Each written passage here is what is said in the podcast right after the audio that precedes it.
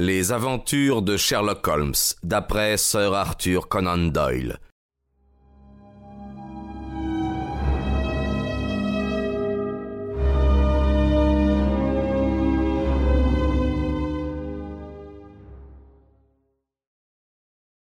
Que, je vous précise un détail.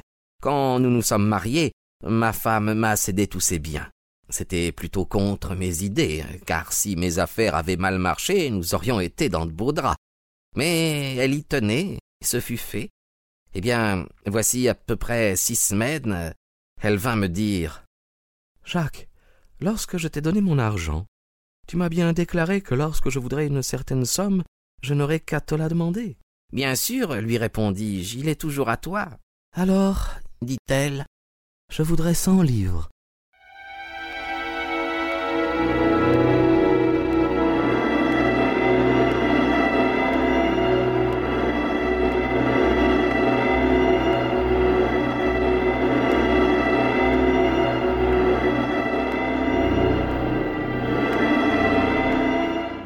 Je fus un peu surpris.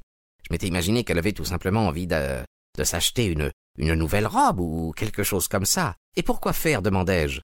Oh fit-elle avec son enjouement habituel. Tu m'as dit que tu serais mon banquier. Les banquiers ne posent jamais de questions, tu sais. Si réellement tu veux cet argent, tu l'auras. Oh oui, je le veux réellement. Eh bien, tu ne peux pas me dire pourquoi faire. Un jour peut-être, mais pas tout de suite, Jacques. Je dus donc me contenter de cette dérobade. C'était pourtant la première fois qu'il y avait un secret entre nous.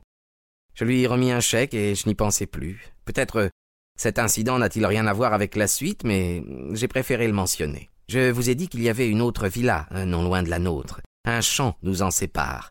Mais pour y accéder, il faut prendre la route, puis tourner dans un petit chemin. Juste après, derrière la villa, s'étend un, un agréable petit bois de pin d'Écosse et j'avais pris l'habitude d'aller me promener par là, car les arbres sont toujours de bons voisins. Depuis huit mois que nous nous étions installés à Norbury, nous n'avions vu personne dans la villa.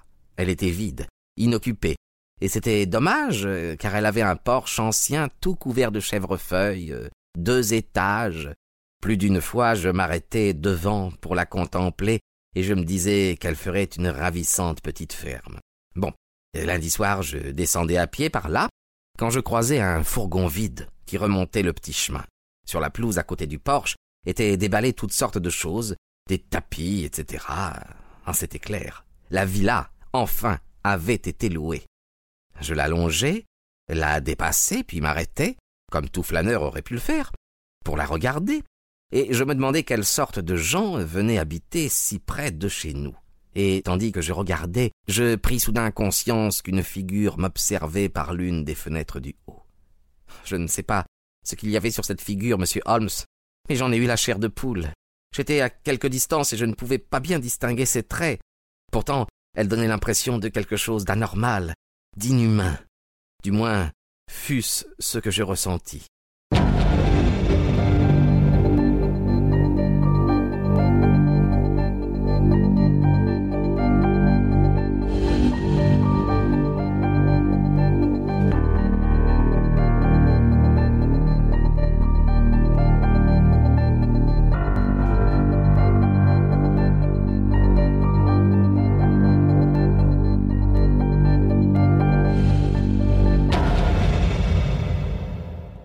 Rapidement pour voir de plus près qui m'observait ainsi, mais lorsque j'approchai, la figure disparut, si vite qu'elle paraissait avoir été arrachée de la fenêtre et rejetée dans la pièce obscure. Je demeurai là cinq minutes à réfléchir, à essayer d'analyser mes impressions. Je ne pouvais affirmer si c'était une figure d'homme ou de femme. Sa couleur m'avait frappé plus que tout. Imaginez une figure d'un jaune livide mat, avec quelque chose de figé et de rigide, affreusement monstrueuse. J'étais.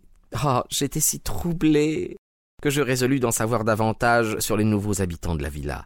J'allais. j'allais frapper à la porte. On m'ouvrit immédiatement.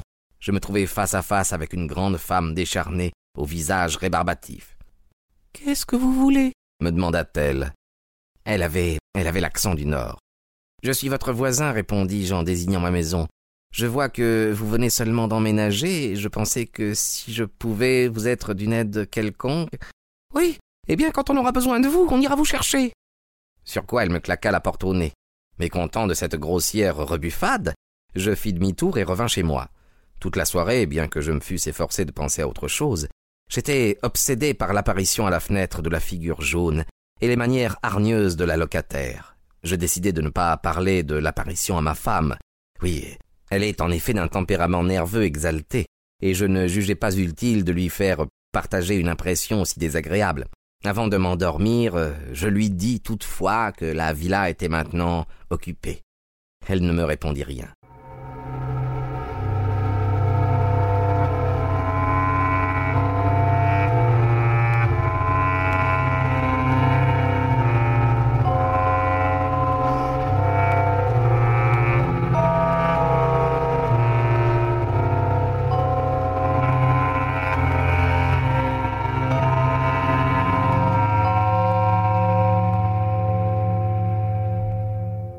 D'habitude, j'ai un sommeil de plomb. Dans ma famille, il est de tradition de plaisanter sur mes facultés de dormeur. En principe, rien ne saurait me réveiller la nuit. Mais ce soir-là, soit par suite de l'incident qui m'avait agacé, soit pour toute autre raison, je dormis beaucoup moins lourdement. Et un peu comme dans un rêve, je me rendis compte confusément que ma femme s'était levée, habillée, qu'elle mettait un manteau et un chapeau. J'ouvrais la bouche pour lui signifier ma surprise et pour lui adresser une remontrance touchant une toilette aussi prématurée, quand mes yeux à demi ouverts remontèrent jusqu'à son visage qu'éclairait la flamme d'une bougie. La stupéfaction scella mes lèvres. Elle m'apparut telle que je ne l'avais jamais vue auparavant, telle que je ne l'aurais jamais cru capable de devenir. Elle était mortellement pâle, elle avait le souffle rapide, elle haletait presque, elle jetait des coups d'œil furtifs dans la direction du lit, tout en enfilant son manteau pour s'assurer que je dormais toujours et qu'elle ne m'avait pas réveillé. Mon immobilité et ma respiration régulière l'ayant rassurée, elle s'échappa sans bruit de notre chambre.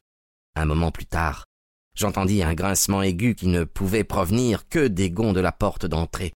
Je me dressai sur mon séant et me pinçai vigoureusement pour savoir si je rêvais ou non. Je regardai ma montre. Il était trois heures. Que diable pouvait faire ma femme sur une route de campagne à trois heures du matin?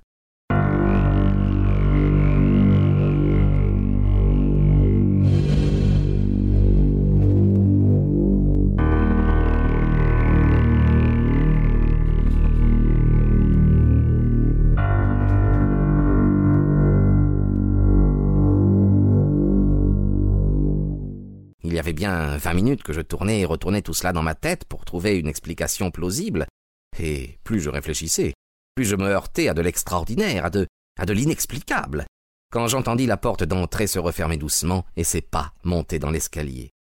Où es-tu donc allée, fille? lui demandai-je quand elle rentra dans notre chambre. Elle tressaillit violemment et elle poussa une sorte de cri étouffé quand elle m'entendit. Ce cri et ce sursaut me troublèrent plus que tout le reste car il traduisait indiscutablement un sentiment de culpabilité. Ma femme avait toujours été d'un naturel franc et ouvert.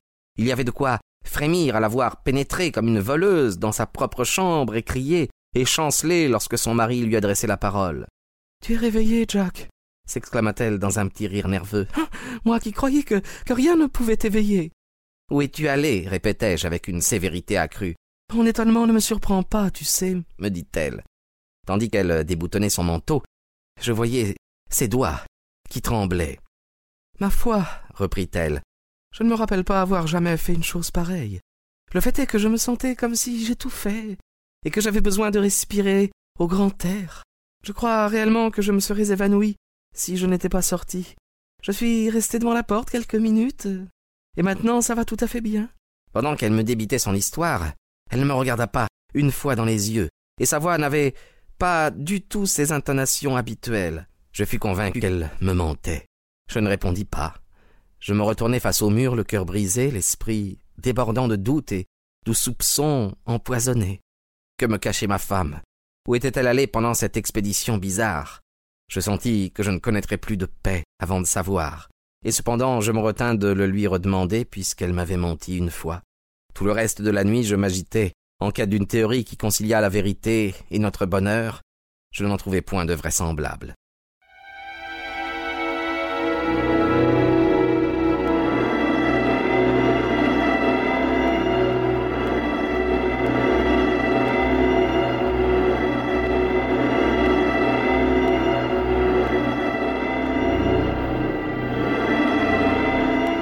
Ce jour-là, j'aurais dû me rendre à la City, mais j'avais l'esprit trop perturbé pour m'intéresser à mes affaires.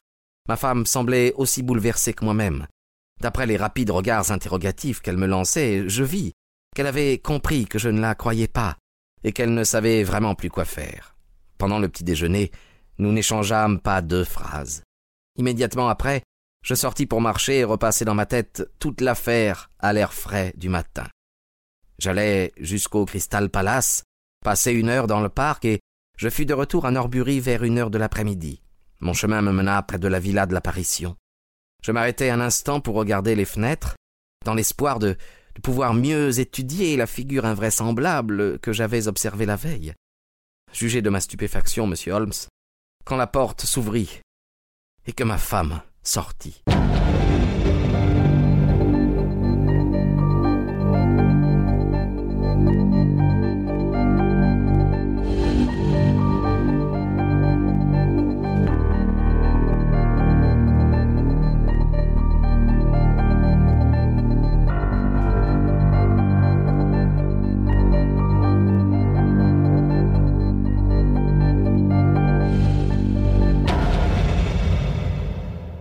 Sa vue, je fus frappé de stupeur, mais mon émotion ne fut rien à côté de celle qui chavira ses traits quand nos regards se croisèrent. Un instant je crus qu'elle allait rentrer en courant dans la maison, mais elle se rendit compte que toute feinte serait inutile.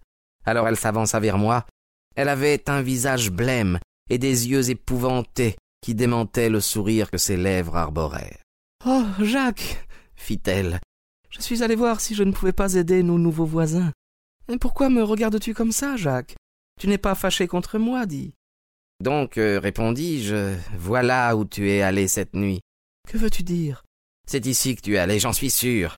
Quels sont les gens à qui tu vas rendre visite à par ailleurs? Je n'y étais pas allé déjà, Jacques. Comment peux-tu articuler ce que tu sais être un mensonge? Ta voix n'est plus la même. Moi, jamais je ne t'ai caché quoi que ce soit. Je vais entrer. Je saurai bien ce qu'il en est. Non, Jacques, non, pour l'amour de Dieu, s'écria-t-elle. Je te jure qu'un jour tu sauras tout. Mais si tu vas dans cette villa, tu ne provoqueras que du malheur. Comme j'essayais de l'écarter, elle s'accrocha à moi dans une supplication frénétique. Aie confiance en moi, Jacques, cria-t-elle. Fie-toi à moi pour cette fois seulement. Tu n'auras jamais à le regretter. Tu sais bien que je ne te cacherai jamais rien, sauf par amour pour toi. Notre existence entière se joue là-dessus. Si tu rentres avec moi chez nous, tout sera bien. Si tu entres de force dans cette villa, tout sera fini entre nous. Dans son attitude, il y avait une telle gravité, un tel désespoir que je m'arrêtai devant la porte, ne sachant plus quoi faire.